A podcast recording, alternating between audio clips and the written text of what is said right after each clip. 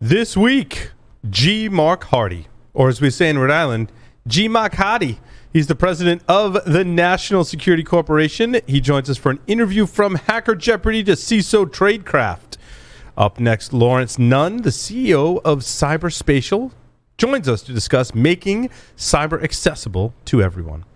In the security news, secret keys in Samsung source code have been leaked. Conti tries to go legit with some smoke and mirrors, which I thought was entertaining. Cracking crypto keys with an over 300 year old mathematical algorithm. CISA's must, much, much, must patch list. The FTC finds Cafe Press over a data breach and so much more on this episode of Paul's Security Weekly. This is Security Weekly for security professionals by security professionals. Broadcasting live from G Unit Studios in Rhode Island, it's the show where exploits run wild, packets aren't the only things getting sniffed, and the cocktails flow steady. It's Paul's Security Weekly. Cybercriminals are working overtime. Last year, in the fourth quarter alone, phishing attacks disguised as COVID testing information increased by 521%. Barracuda has identified 13 types of email threats and how cybercriminals use them to steal money from your company or personal information from your employees and customers. Find out about the 13 email threat types and how Barracuda can provide complete email protection for your teams, your customers, and your reputation. Get your free ebook at securityweekly.com forward slash Barracuda. That's security securityweekly.com forward slash Barracuda. Good evening. As the network has informed us that United States President Joseph Biden will be watching the show tonight, there will be no inappropriate nudity. There will be no foul language, no consumption of banned substances that are banned by federal, state, local, and tribal law, nor will there be any abuse of small arthropods, ungulates, or sea life. Likewise, uh, all of the hosts will be wearing appropriate undergarments at all times, and all of the offensive ice cubes have been melted down into pure, wholesome rainwater. And with that, I give you Mr. Paul Asadoorian. Welcome, everyone, to Paul's Security Weekly. It's episode number 732, recorded on March 16th, 2022, right here in G Unit Studios in Rhode Island. Uh, to my left, uh, they call him the Doctor. Dr. White. Mr. Dr. Doug White is in the house. Finally, I'm allowed back after all those bans, and You're always welcome. ah, well, yeah, but you know, there was a whole thing with the FCC, and and you know that. They don't regulate us. we wouldn't be doing this in the 17 years, whatever, if it was regulated by. The No, I wasn't actually banned. Yeah. been canceled a long time ago. I just I just swore an oath I'd never be in the same room with Larry. Yeah, that's true. You guys are not allowed to be in the same. Room. It's kind of like crossing the stream. Oh, it's bad. yeah. Oh no, it's real bad vibe, man. no, yeah, no. That, yeah, that's more like critical mass. When you put the two of them together, you Oh, end up yeah. the next morning going, "Oh my God, what happened?" And it's like I, I can feel it when Larry's within like you know, Mr. Josh yards. Marpet, or as we say here in Rhode Island, Moppet. Josh Moppet. Moppet's hey, here. what's going on? Where's How my coffee ya? milk? It does look like one of the Moppets, come to think of it. He does. Mr. Tyler Robinson is here with us. Tyler, welcome. Thanks, man. Going to be a fun night. Absolutely. Quick announcement before we uh, bring on Mr. G Mark. Don't miss any of your favorite Security Weekly content. You can visit securityweekly.com forward slash subscribe. Subscribe to any or all of our podcast feeds. Have all new episodes downloaded right to your phone. Join our mailing list, Discord server. Follow us on social media and our streaming platforms. Also, if you listen to our show in uh, Apple Podcasts or Spotify, this is kind of new in Spotify, you can rank us. If you wouldn't mind giving us a rating in there, that would be awesome. It helps the show. G. Mark Hardy is the founder and president of National Security Corporation, providing cybersecurity expertise to government, military, and commercial clients. A retired U.S. Navy captain and a host of the CISO Tradecraft podcast. Mr. G. Mark is here with us this evening. Welcome, fine sir. Thank you for the invitation. Glad to be with you. Looks like uh, a little bit farther south than from your fine studios. It's about Yes. 75, 80 degrees down here, but it's not so bad here in Florida. We seem to share the appreciation of the same finer things, such as whiskey and cigars. Yeah. Which is awesome. We were talking about that a little bit earlier, but I just uh, opened this up for the show. I just came back from Ireland about three weeks ago and had to replenish my Irish whiskey supply after two years of not being able to go there. It uh, was kind of severely handicapped. Uh, but it's uh, it's kind of You know, nice they, they sell that in the liquor store here in the U.S. too. I know that, but some of the stuff I got you can't get. Yeah, So some you here- can't. Yeah. you know, here's a writer's tears, and this is a numbered 181 out of 636, and that's it. Wow. When they're all gone. They're all gone. It's 55 percent, and Wow. it's uh, aged in Japanese oak, and so they've come up with some pretty nice Yeah. stuff and things like that. You're just not going to find back. No, here. so but I say, I- when you I get like down that. here, we'll, we'll we'll toast and we'll, we'll enjoy some of the fine beverages Yes. we have here. Cheers, my friend. I love that Redbreast uh, Lotau. Is that how you say it? Lustau, Lostau. L U S T A U, It's like So, uh, i- Irish whiskey, but they finish it in sherry casks. Is that- sherry casks. Yeah. exactly. It, they did a nice So- job with that. G Mark, how did you get your start in information security? Oh wow! Um, probably because I figured out many years ago I could get into any computer that I wanted to, and this is going back a long time ago, back when we had mainframes and we were going in on terminals. But uh, It was very. realized- it was open back then. Like you would just get an account. A lot of accounts didn't have passwords and things like that. well, the thing was, yeah, because what would happen then? We were actually sort of high school was up, grew up in Western New York, out in Buffalo, and all the local schools uh, was were connected in out of this one IBM 37145, and we're using APL. How's that for a dead language? And each of us, each school had their own terminals, and we connected in there. And then you kind of figured out, of course, the first thing you want to do is get out of there. And then we got into other systems and traveled around the country electronically. But uh, as it turned out, there were no laws against doing anything like that. Not that we were, but there's no maliciousness back then. It was you were just always kind of- exploring, man, right? You were you're exploring explorers. and you put Yeah. back what you find. You, you'd, you'd never think about breaking or damaging anything. And uh, from there, I went on to Northwestern, sold my soul for my college degree. Uh, and then 30 years of misspent youth in a Navy uniform as I had a chance to serve our country. And, Thirty uh, years, man. back- Thank you for your service. Yeah, so long. It goes fast. No, no, no, no, It no, no, really no, no. does. At G Mark, you know the story. Come on. Oh, I thought it was special gonna. day. I thought it was gonna sing the song.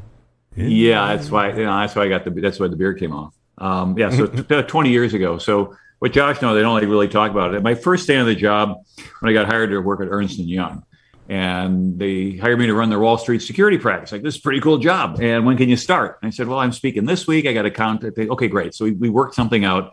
I was going to start on a Tuesday because I was speaking on a Monday in Washington D.C. So Tuesday, September 11, 2001, I show up for my first day of work in Manhattan Oh, at 8 man. o'clock. And of course, 46 minutes later, uh, the whole world changes, and then off we go from there. And uh, so, as we kind of figured out what was going on and people got organized, I was uh, found a number of military uh, folks, some sergeants and uh, enlisted men. I said, "Who's in charge?" And one of the guys said, "We don't have any officers." And I said, "Well, I'm a, I'm a Navy officer. I'll take command. Let's go." So that was that was my Forrest Gump moment. So I was the on-scene commander for the first probably 36 hours or so. So fast forward to 2021. And so this past year, we had our 20th reunion. And we've got some of the folks. I've lost, we lost a couple guys, uh, one in Afghanistan, one in Iraq. One of our colonels had just died of cancer. And so we're starting to all kind of have those ill effects of whatever that stuff that we breathed in. You know, they're all part of a World Trade Center health registry.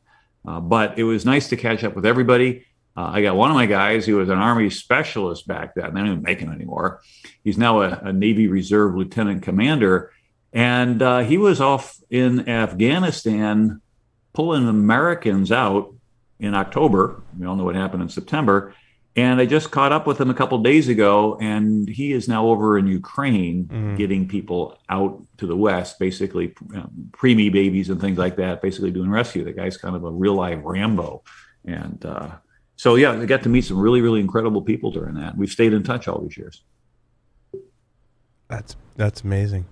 Um, so I want to go back to September 11th for a moment. De- describe that scene. You became an incident commander after one of the, if not the worst disaster here in, in the U.S. Certainly worst Mm-hmm. terrorist attack by far. Is that you? But you were going to work in like Yeah, I was, I was actually in work, and so what happened was Yeah. a new employee orientation, and then I kind of walked in, uh, and he, he just kind of leaning up against the wall, and I was like, "What happened?" I was like, "Like your your mom just died or something." He just said the World Trade Center's been hit, and it looks like we're going to war. And I remember looking out to the north because that's where we're in a building. We were in Midtown at the time. Just nothing but blue sky. It was just a beautiful day out Mm. It there. was a like beautiful of day, The world. You Yeah. listen to this horrible thing going on yeah. but yet outside it looked fine. So I headed south and I walked down about 40, 50 blocks, and the whole world changed as you got closer and closer to Mm. it. That's that's crazy. Um, talk about Hacker Jeopardy.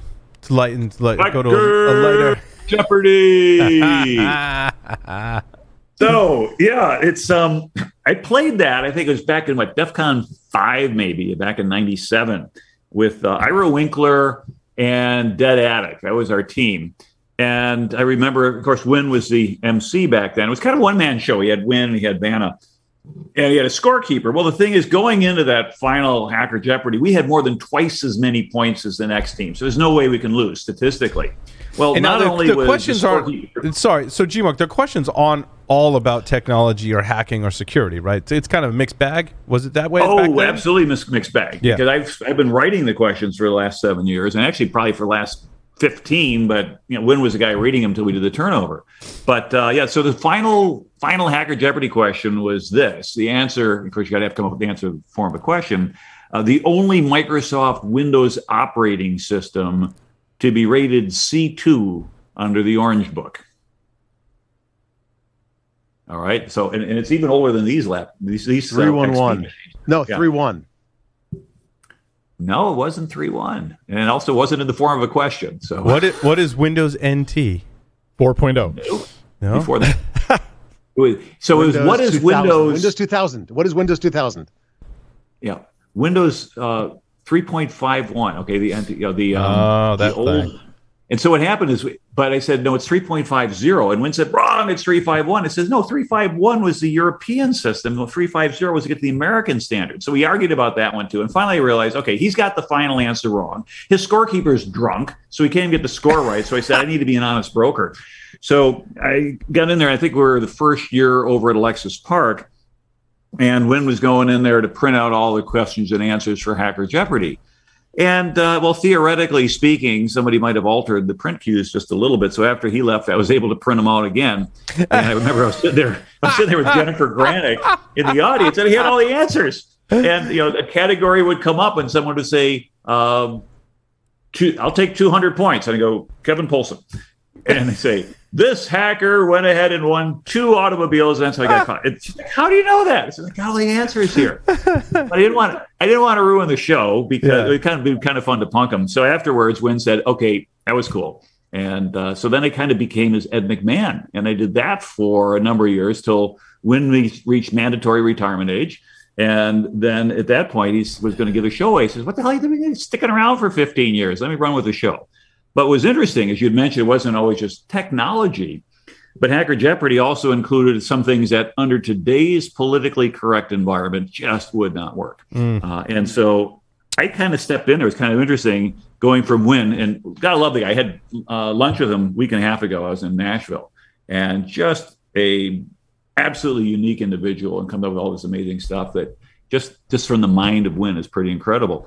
But uh, yeah, we had to rescue that thing because it was going to get canceled. I got all these things from Jeff Moss saying these people are complaining about this. We got this group. Yeah, there this- was. I, that I remember that now, G Mark. That you say that there was a time when people were like heavily criticizing Hacker Jeopardy. Like this kid, people are getting drunk, and there's women that are scantily clad, and They had a stripper one time. yeah. That was at Alexis more than, Park. more than one time. Well, Yeah. I, One I was at I was at one uh, when they had a they had a stripper named Bad Kitty or something like that, and the police came in and uh, took took they made this sh- they had to shut it down, and it was Yeah, things things got interesting for a while. So I basically I rehabilitated uh, the show. So 2019, the last one that we did live before COVID lockdown, uh, got back to a black badge.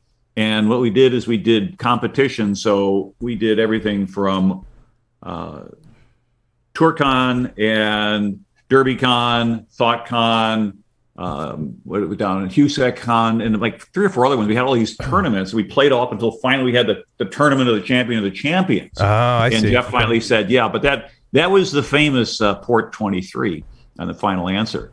Uh, Wait, no. What was famous about Port Twenty Three? I remember hearing something about this.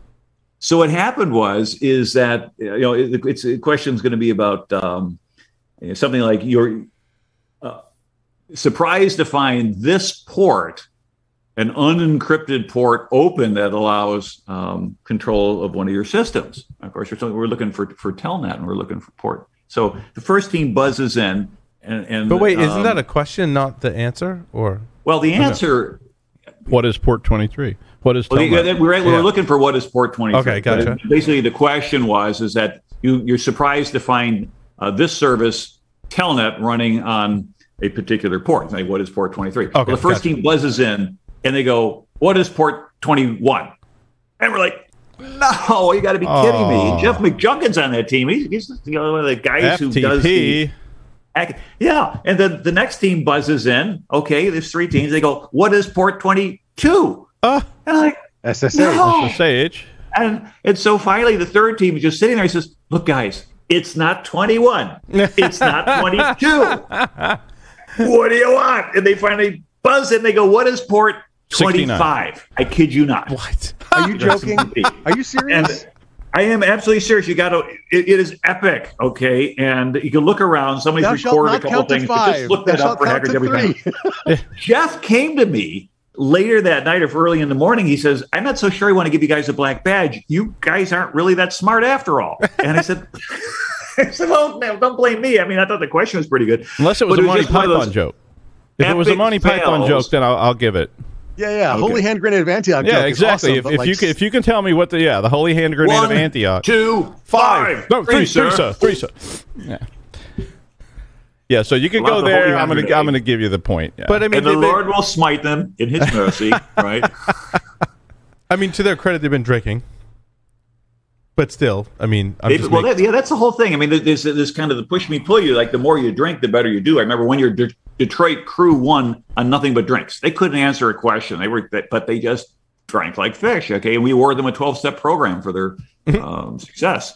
And other teams, I remember when Jeff that would be uh, Wolfgang when, um, Gorlich. Yes, Mitnick I would played. agree. So Kevin was drinking uh, Smirnoff Ice. This was a year after he got out of uh, you know the big house, and he was there with his then girlfriend and his buddy who was LDS. He was Mormon, so he didn't drink at all. And so throughout the entire round, they only drank three drinks, but they still got it because they knew their stuff and they they won that black badge back then. And so Kevin Mitnick's black badge came from, of all things, Hacker Jeopardy. oh, that's I did not know that little factoid. All right, so maybe you make that as a Hacker Jeopardy question. So Right. I'm actually writing some. We're doing a conference up in DC uh, for the Military Cyber um, Professionals Association, and it's called HammerCon. And so they've asked me to run a special version of Hacker Jeopardy for them. So I went out and I bought one of these little buzzer systems, and they're not cheap, but they work pretty well. And it's just one of those things that because we're military, we're going to have to make sure that we don't cross certain lines and things like that. But in general, it's a blast and uh, it, it's been really fun to be part of it. So this year I'll be turning things over kind of formally to uh, Lintile because he wants to run with it, and he was originally a contestant on the show, and he was giving the girls horsey rides and things like that. And we're like, gotta get this guy back. He's like a Chris Farley. so the next year he came in, he dressed up like a referee. And we said, okay, great. So what we're going to do is we're going to start the game. And you're going to come in here and blow the whistle and kind of run up there, and then you can kind of be like a color guy. Well, he was hiding off in one of the side rooms and he couldn't hear. So we started the game and it gets going and there's no ref. And we're like 10 minutes into the game, 50 minutes, like, like, what this guy leave? And then finally, I guess he figured out they must have started by now. So he comes charging out, blowing his whistle up onto the stage. And because it was so unexpected, it worked. Right. And right. so he brought that physical humor to the game, and he makes a great host. He's written some pretty cool software. He just got a new job as a as a CISO, and I think he's move, doing quite well in his career. So Nice. it's nice to see him Nice. moving along as well. And but um, uh, uh, Aaron, I, we, I don't know if we can use Aaron. I'm going to use his name anyway. Aaron, yeah. yeah, Aaron. Uh, but Aaron wrote like the software and the hardware to do the whole like buzzer system, right? Yeah, well, originally FizzGig built the buzzer system, okay, up in Wisconsin, and that was the one where you had little boxes with the round things, and you hit them and stuff like that. Mm. And then that was just for the um, the buzzing in, Right. And then what Aaron did is came up with kind of the scorekeeping, and then to do the online stuff. So last year, he he wasn't there. I was there at DEF CON. He was not, but he was able to act as the MC, and then we had people kind of come in and we had all on one big screen. Well, the interesting thing was we had one of the teams that had played in one of the rounds and in the finals was actually at DEF CON. Mm. So I, last minute, I kind of used my goon badge. If you look in the background there, you can see a 20 year goon badge hanging over my head somewhere around there. Yeah. So that kind of helps a little bit. We slapped together a room. We got some monitors up there and we got a, a table up there. It was interesting is one of the teams that's playing against this guy has one of their team members at DEF CON but he's sitting off in the corner like a bad kid in kindergarten with his back to everybody because he's trying to talk on his headset to his teammates while his other team is out here. Yeah. And uh, they won their round, which is pretty good, but they got creamed in the final.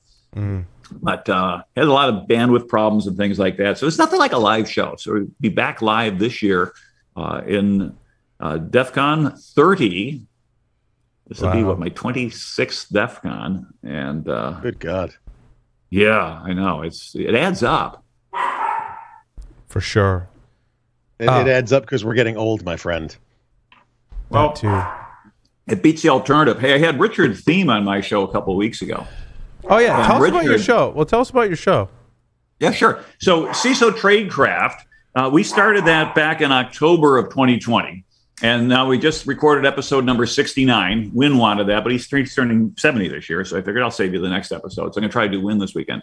Nice. But what we thought of is that there is a lot of really good technical stuff up there. There's a lot of talk about the news, but there isn't a whole lot of places for someone who wants to become a CISO to learn both the management and the organizational, uh, the if you will, the soft skills, as well as some of the technical skills at a high enough level. We're not going to go down in there and pull packets apart, but you need to understand what's going on.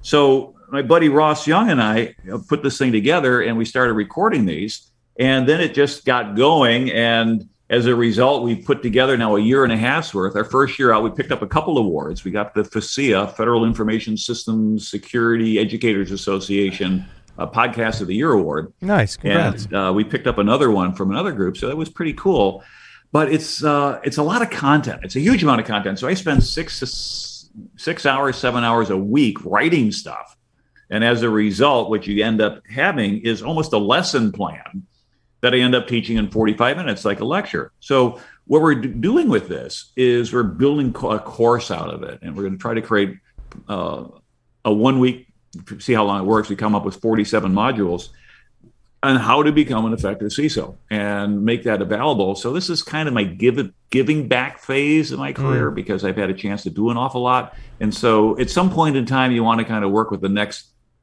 generation behind you to say, hey, let me show you where the landmines are so you don't step in them. And let me also point out where some of the opportunities are for fast tracking and for success. And uh, you know, one of the interesting things that I you know, just put in a show recently, I called it promotion through politics, but it's really my observation that I, I gained looking at both military careers as well as civilian careers is you have four distinct phases you go through. You start out as a technical expert, and throughout your 20s or whenever you get going, that's what you're paid for, and that's what your value is to be a technical expert. But at some point in time, if you want your career to keep going, you learn management. You learn how to execute on a project. You can go ahead and deliver on time, on budget. You can fill out your forms. You can go ahead and meet the reporting requirements. And if you manage effectively for a number of years, you're then invited to become a leader. And as a leader, you're setting vision, you're creating stretch goals, you're inspiring your team, you're going after things that you might not have gone after otherwise.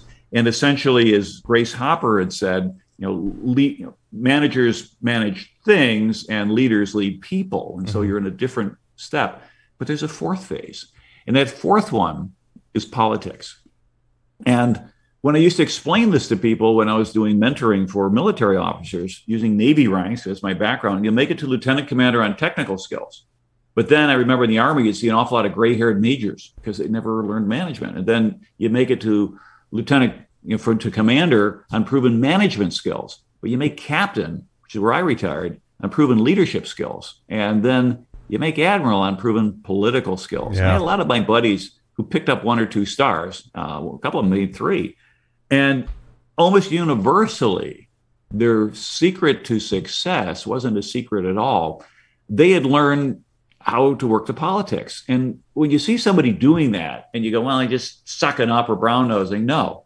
What happens is at the senior levels of organizations, whether it's corporate, government, or military, you're dealing with an entirely different set of problems. Using the Navy example as an admiral, you're dealing with congressmen, you're dealing with you know, federal budgets. You're looking at numbers that have billions in them. You're dealing with the press and huge contracts.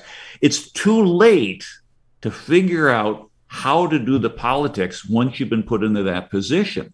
And so the key to being able to be successful in your career is to be able to master the level you're on and then learn enough about the next level that you can signal to your higher ups that, hey, I'm ready for management, I'm ready for leadership, or I'm ready to do this political stuff. And as a result, this is why you see people that get promoted around you and you wonder, like, wait a minute, how, how did she or how did he get past me? And it's not that you were doing anything wrong. It's that you didn't understand how this whole thing is put together. And that took the better part of my professional career to figure out. Yeah. And, I was going to uh, say, G Mark, like learning politics has always been in my mind by experience. How do you, Mhm. so how do you, te- I get my question for you is how do you teach politics? Like, teach me, It's, Matt, it's please. political Master G political Kenobi. awareness. And so it's it's not so much. Yeah, it's okay. So Alan was at the Telnet thing, uh, so he remembers Hacker Jeopardy. So well done. I, I've got my um, uh, Discord running over here on off to the side, uh, which means it's probably time for the cask strength.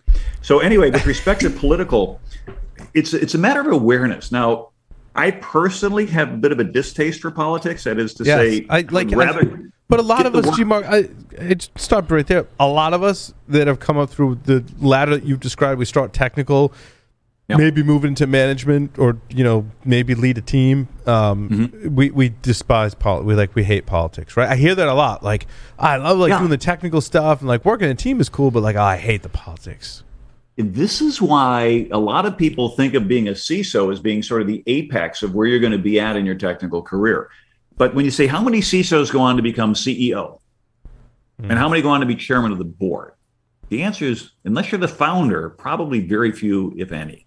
And the people who end up running the businesses are those who are more adept at that higher political layer. Now, unlike the military, where you have to walk through all four of those layers, I had a captain who worked for me who would have been a brilliant admiral. He got politics cold, but he could not do a good job as a leader or a manager. And so he couldn't get to that point. But in business, you can skip one or two of those layers. You can go right up to the political layer and have never been a leader. And so you get some people who are running businesses that people wouldn't even follow them out of a burning building, but they're in charge because they had, if you will, cracked the code.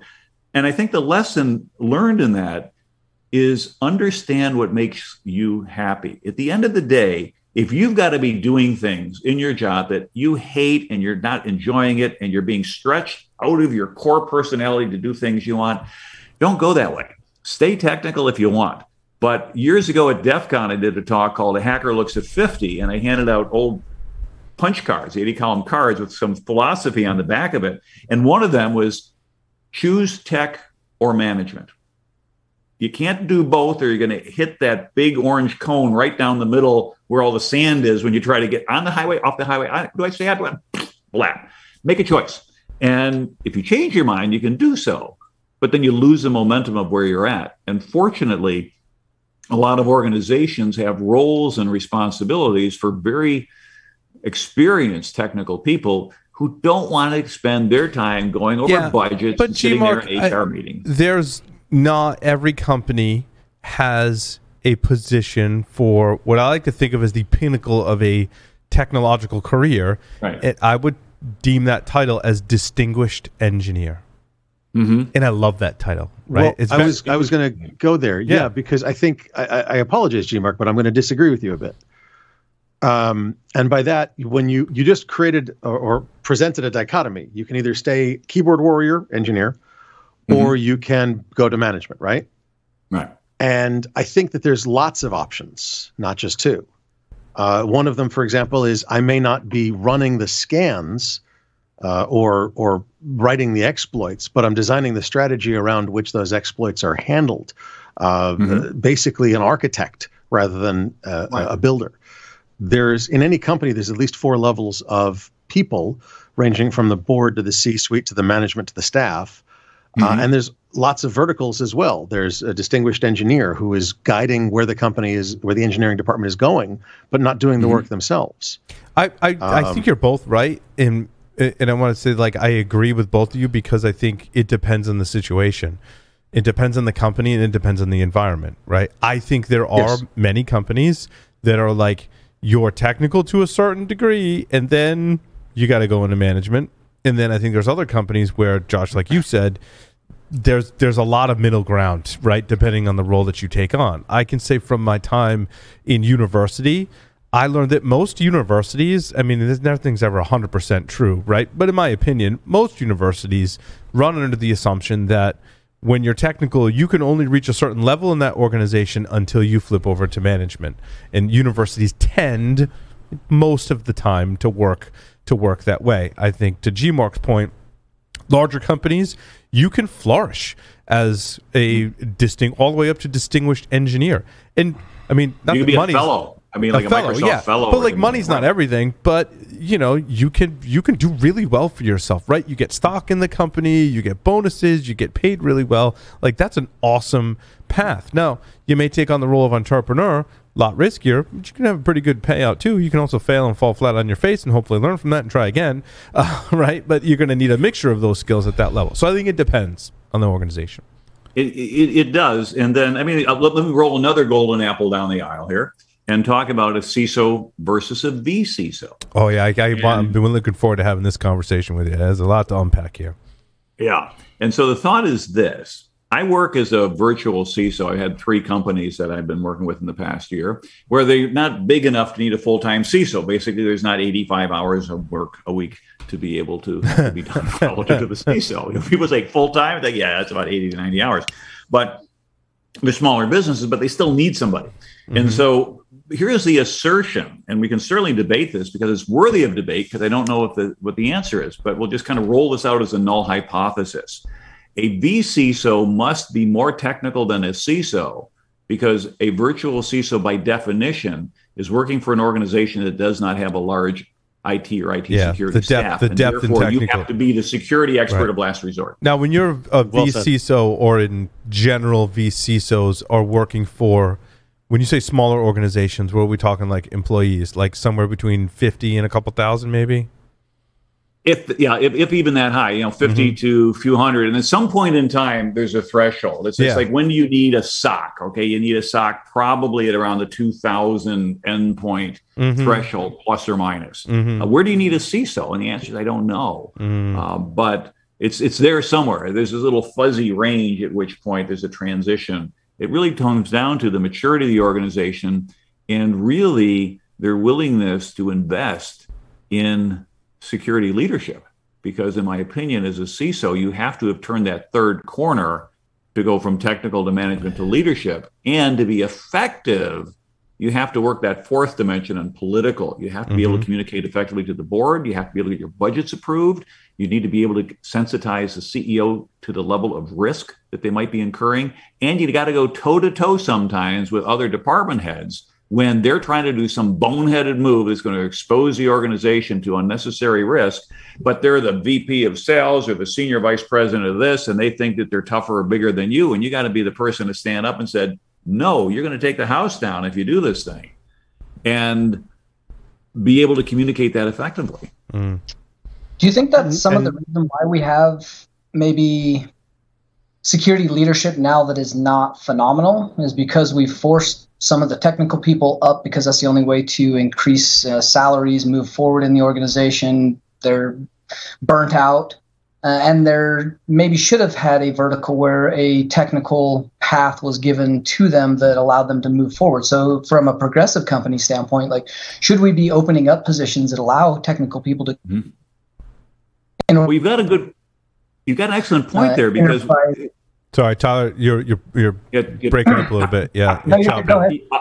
breaking up there, Tyler. But to your point, if I if I can pick up on that, you, you raise an excellent one, and that's kind of the concept of the Peter principle, which you rise to your own level of incompetence. So you do well at a job, congratulations, you're promoted. You do well at that job, congratulations, you're promoted. Now you're in over your head, you're not doing so well, so you can't be promoted but they're going to leave you there. So you promote to your own level of incompetency, and therefore you get people stuck into jobs that they don't belong. The other thing we're seeing is that there's competition for that CISO job, and it's not coming from the technical ranks. It's coming from compliance, it's coming from legal, and other places for these people have already developed that political acumen to be effective at communicating at the higher levels. And some organizations say, hey, I know her. I know that she can address risk and she can talk about stuff. Let's put her in charge of this. Or I know him and he can go ahead and handle legal stuff and he's got all the external connections. And now it's not given to us anymore. We don't necessarily get to the top of the tree and find out that CISO is saying, well done, good and faithful technical expert. Here is your award. You get up there and you find out there's a new round of competition there that you never saw coming. And as a result, uh, and I'm not saying whether someone's going to do better or worse from that background, but it's not given to you anymore. And so as a result, it's incumbent upon those people who want to be effective security leaders in their organization to look ahead and try to figure out what skill sets do I need to develop, what'll help me get there. Kind of part of the reason we did the CISO Tradecraft is to say, hey, here's the tools. You know, you don't have to listen to them, you can ignore them. But if you want to stay technical, yes, you might not be able to stay at the same organization forever, but most of us change jobs uh, fairly regularly. It's it's kind of the nature of the beast. And you know, for me, when I started National Security Corporation, kind of dating myself, it's like, yeah, nobody else would. But I started that company in 1988. And the reason I started my own business was there was zero career opportunity in cybersecurity. Hmm. And when I had gone to the Navy and I had finished up my sea tours and I said, okay, I want to go to my shore tour, I found out that there was a group up at the National Security Agency, at the time called C Group. And it's like, this looks really cool. I flew up on my own nickel, interviewed, got a job, and the Navy sent a set of orders, you know, a by name request from a two star general to a two star admiral saying, hey, send us this lieutenant. Well, about a week later, I get this nasty phone call from Washington from my career manager. It's called a detailer. She said, Lieutenant, what are you trying to do? And I said, I, I want to go to work at NSA. He says, Why would you want to go to the National Security Agency? I says, I want to do computer security. And here's the quote for the ages. She said, The Navy has no need for computer security. You're going back out to sea. Mm-hmm. It's like, I've been out sea for five years. I got a short tour coming up. So now I'm rocking a hard place. She said, If you go to NSA, kiss your career goodbye, you'll never promote past lieutenant.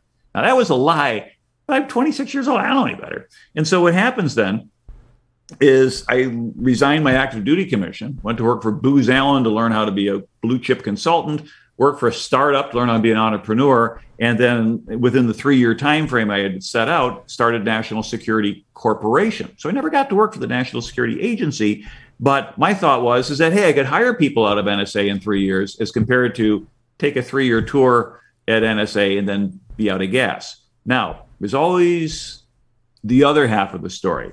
And a guy a year behind me in the Navy who had also spent five years at sea, who also got a backdoor set of orders to NSA, but he drank the Kool Aid and became a cryptologic officer, which at the time was signals intercept, right? You sit mm-hmm. there and you listen and beep, beep, beep, beep, beep, beep, and figure out what's going on. It had nothing to do with computer That's security. Jeff Man. That's the Jeff Man role. Yeah. Well, Mike Rogers just retired two years ago as the director of NSA as mm-hmm. a four star admiral. Now, not to say I could have done what Mike did, but it's one of those butterfly effects that yeah. you don't know what's going to happen 30 years later when you go left or go right. And had I taken those orders and done a, a career conversion, who knows? I would have had at least potentially a shot at it, but maybe my lack of political acumen would have taken me down in the long run anyway. And I probably was still retired as a captain. Yeah. So. I think most of us, G Mark, don't want to go back and change anything, right?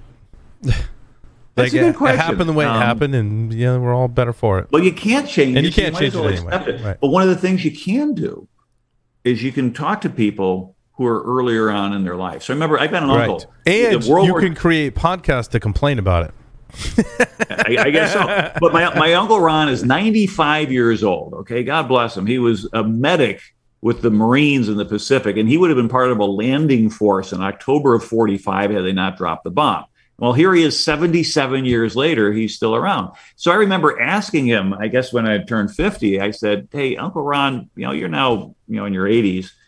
What would you recommend to yourself when you were my age? And he thought about it for a little bit. And he said, Mark, enjoy your life. Enjoy life more.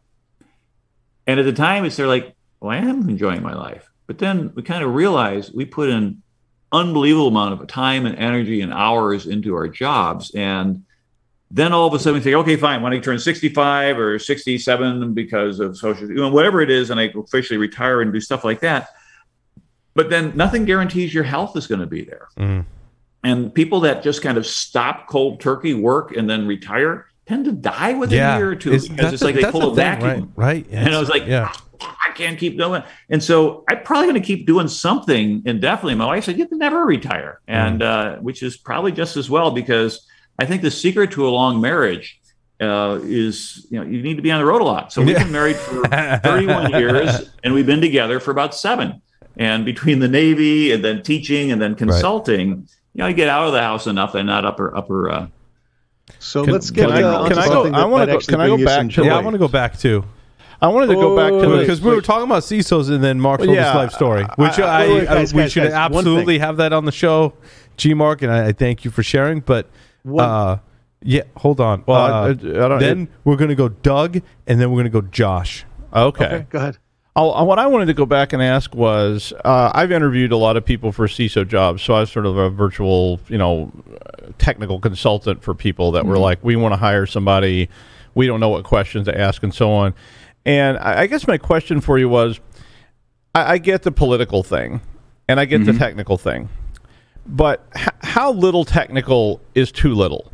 Because I, I always had this theory, and, and I've mm. seen it in place in the military, I've seen it in place in, in post military government, mm. where you've got people trying to manage very smart, very technical people, and they're really, really bad at it because they're they, really They don't know what port twenty three. Well, yeah, and and I, I interviewed somebody once, and, and they were interviewing for a CISO job, and one of the questions I often ask people is is what is what your port twenty three? what is your favorite network port and why? And I can tell you a lot about people by what they answer. And when people say, you know, well, port 23 is cool, I know how old they are. Uh, you know, but was one candidate who had a whole lot of political acumen. I mean, a very strong resume on that side of the world. Said, I don't know, Doug, what's your favorite network port? And I said, I'm not being interviewed. I don't care. Why don't you tell me what yours is? And he went, Okay, you got me. I don't know what a network port is. I don't know what a port this, is. did, didn't I have an answer to this question? It was like the one that was open. It was some philosophical. well, answer. there's been I other I- ones, yeah. that I've had that one too. But I, I guess my, my question comes back to I, I, I don't disagree with you, and and I don't think you have to be the penultimate tech person to be a manager, mm-hmm. but how do how do you how far does that go? I mean, I mean, I'm sure there's some great person somewhere who could manage anything anywhere, and I've, I've known a couple. It didn't matter. They could manage programmers, they could manage engineers, they could manage nuclear weapons. It didn't matter, and they mm-hmm. were Navy people. But I've also known people that got just absolutely steamrollered. I, I, I was consulting for this thing once, and this person who had been the CE, the CISO was so inept, not not politically, but the the tech people just steamrollered them and they didn't actually know anything. I mean, I interviewed this person later and the person had absolutely no idea about anything at all and they were being set up in fact by the tech people to look like a, an idiot and did on a regular basis and But Doug, I, I think this is a thing, and I was telling Johnny actually earlier that um, in let's go to a different industry. Let's go to healthcare. Now, when my wife was studying in X-ray school, she had to take physics and she had to build an X-ray machine. Mm-hmm. Right now, does she need to know how to build an X-ray machine for her job now? Like she went on to be a sonographer and all that? No, but that underlying kind of technical knowledge is important to understand how how things work. Even if you progress up through management, you still need some basic understanding. But let me put that in my context, though. I, I agree with you. Mm-hmm. But in my context, that is, she doesn't know what an X-ray machine is. correct. And and so different. I don't. I agree. You don't need to know how to build a computer Mm-hmm. or to hack a network to be a manager of people that are doing those things. But if you don't even know what they're doing, Mm. I, I, I don't. I, and so I'm, I'm just sort of asking, where does it fall? I mean, I mean, Well, you, you've raised a really great point, and so let me give you a couple examples. So one of them is this: I had a gentleman I work with uh, in in the Navy, and he got a recall to active duty for two years to be the chief information officer for Navy medicine. All right, so there it ties into your story, and uh, this guy was brilliant at the political stuff. And so what he would be able to do is a CIO. I used to kind of joke. I said, "You can't even spell. You don't even can't even spell IT." But he could get whatever the team needed because he had a good relationship with his folks. They knew that he didn't know the technology, but they would say, "Sir, we need to get five hundred thousand or two million or whatever for this program." So he would be like, "I'm going to go out there and I'm going to play golf with the right person, and I'm going to go play golf with the CEO or the ex or whatever." And he comes back and says, "Hey, I got the stuff for you." And so what he was able to do as a master at the political level is to be able to gather the resources that his team needed to be successful. He didn't need to understand the technology to do that. Now, he had a supportive, positive role with his team. There's no way they were going to set this guy up for failure when he's bringing home the bacon, so to speak.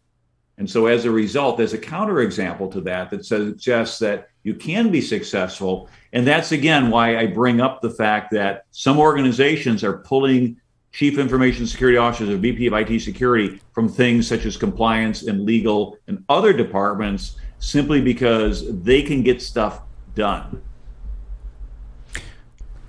G-Mark, did you listen to podcasts before you created your own podcast?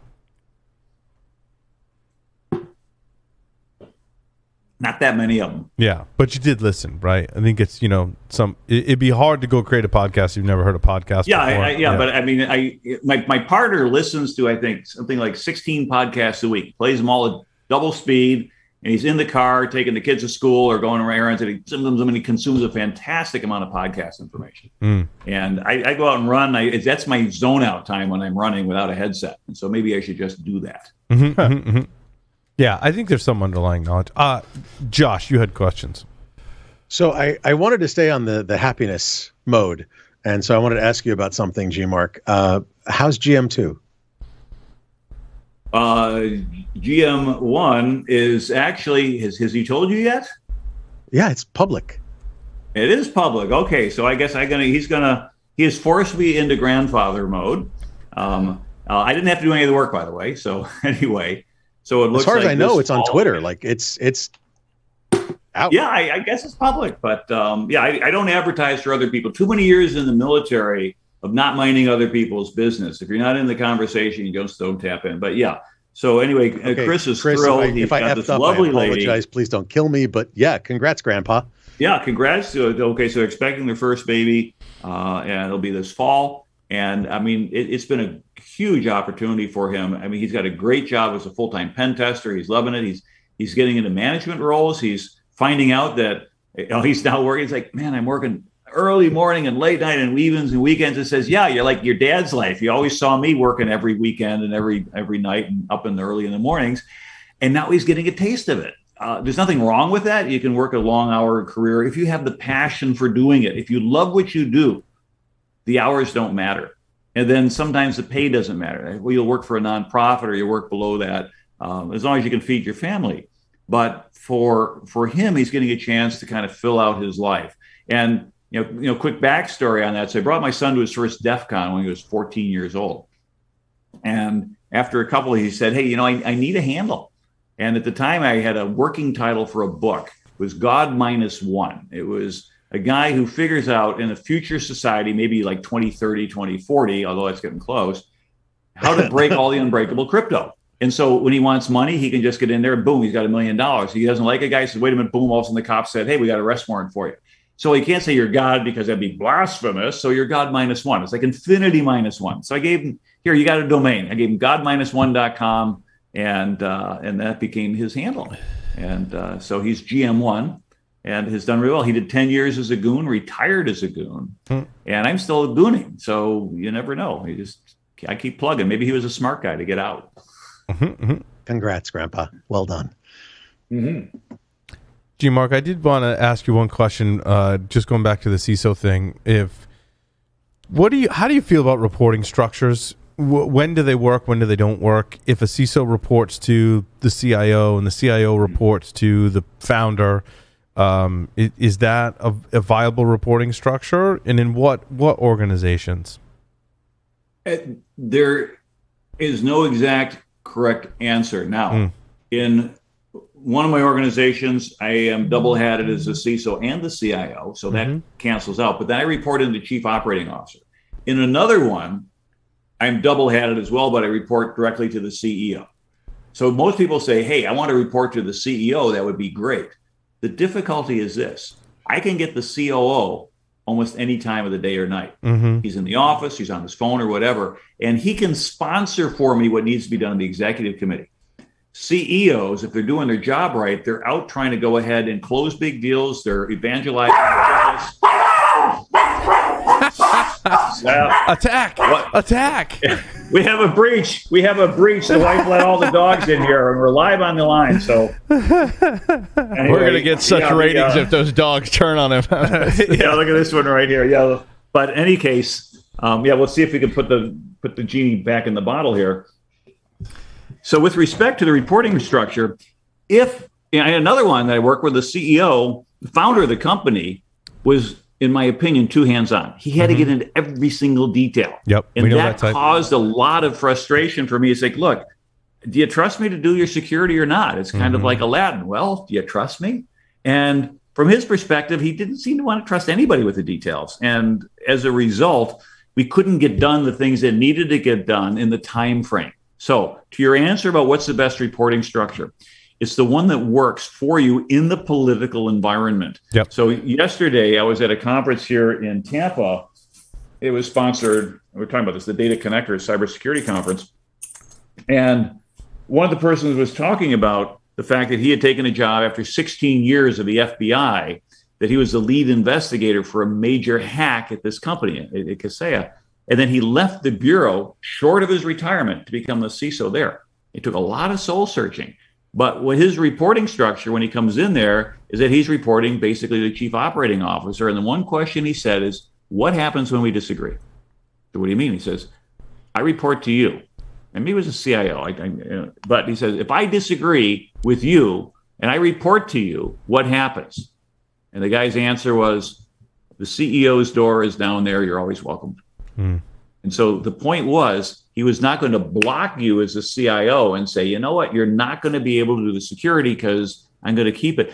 That environment politically worked. He says, now I know I can do my job. And if I can't convince my direct boss, the CIO, that we need to do this, I had to convince the ultimate boss. And if neither one of them wants to do it, okay, fine. Roger that. I understand that's going to be the orders of the day. Go back and come up with another idea.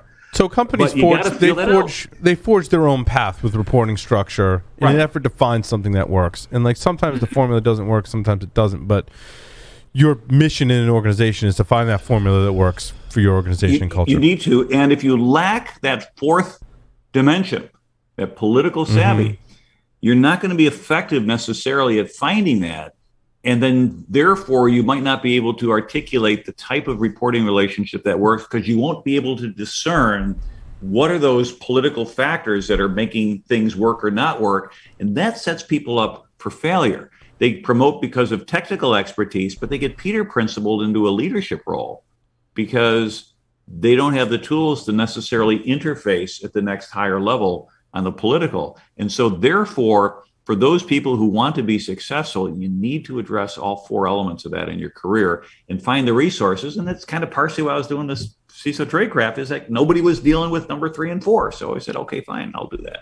Do you ever run into a situation, G Mark, where they want to hire you as like a part time or virtual CISO, and that's because they they just want to check the box for security? Like they don't want a full time CISO because they don't want the headache of like having to implement a full security mm-hmm. program.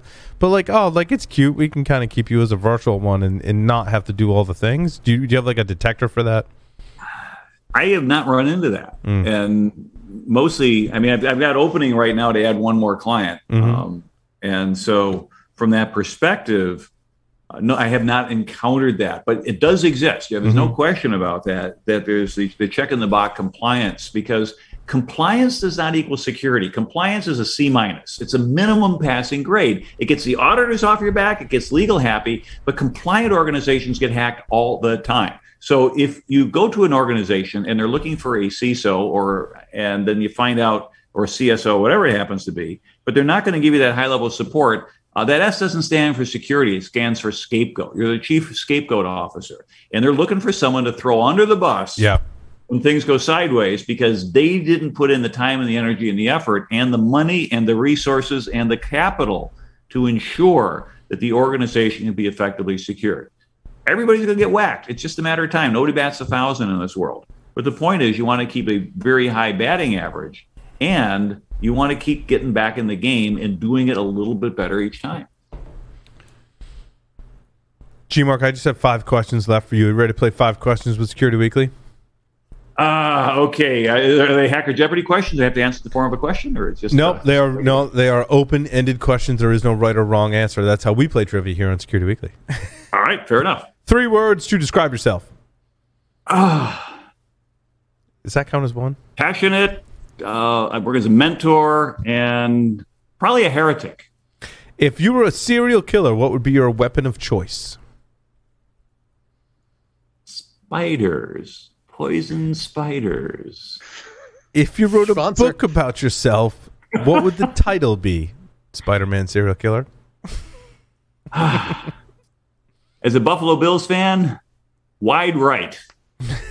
Because everything like almost worked out, and at the last minute doesn't mm-hmm. go. So I'd, I'd probably do that.